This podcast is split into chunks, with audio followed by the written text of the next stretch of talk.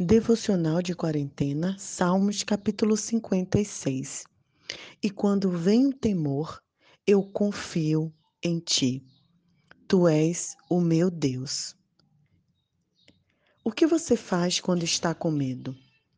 A quem você recorre quando o medo sobrevém e você não sabe o que fazer? Davi tinha, não tinha certeza de nada. Ele não sabia o que ia acontecer amanhã nem com a própria vida dele.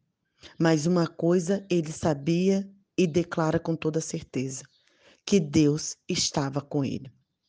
É por isso, queridos, que quando a gente se alimenta todos os dias da palavra do Senhor, nós temos a menor possibilidade de obter alguma fobia, porque nós sabemos que o nosso Deus é muito maior do que qualquer medo.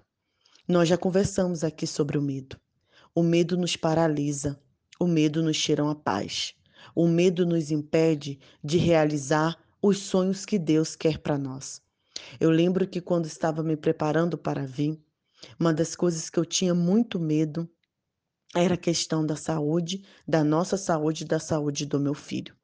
Aqui no norte de Moçambique não temos é, hospitais com estrutura e agora, graças a Deus, chegou mais uma clínica privada.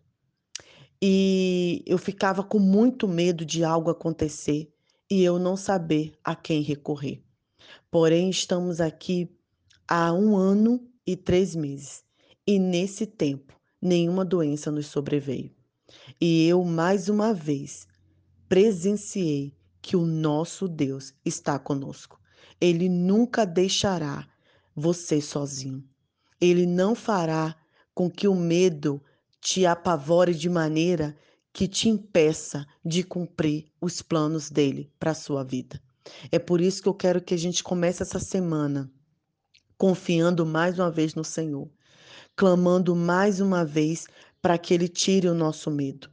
O meu convite é que você respire fundo, confie no Senhor e não deixe o medo te paralisar.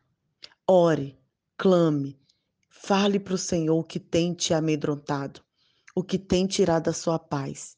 E lembre-se, assim como Davi escreveu: Eu posso não ter certeza de nada, mas eu sei que o meu Deus está comigo. Neste Deus eu ponho a minha confiança e nada temerei. O que me pode fazer o homem?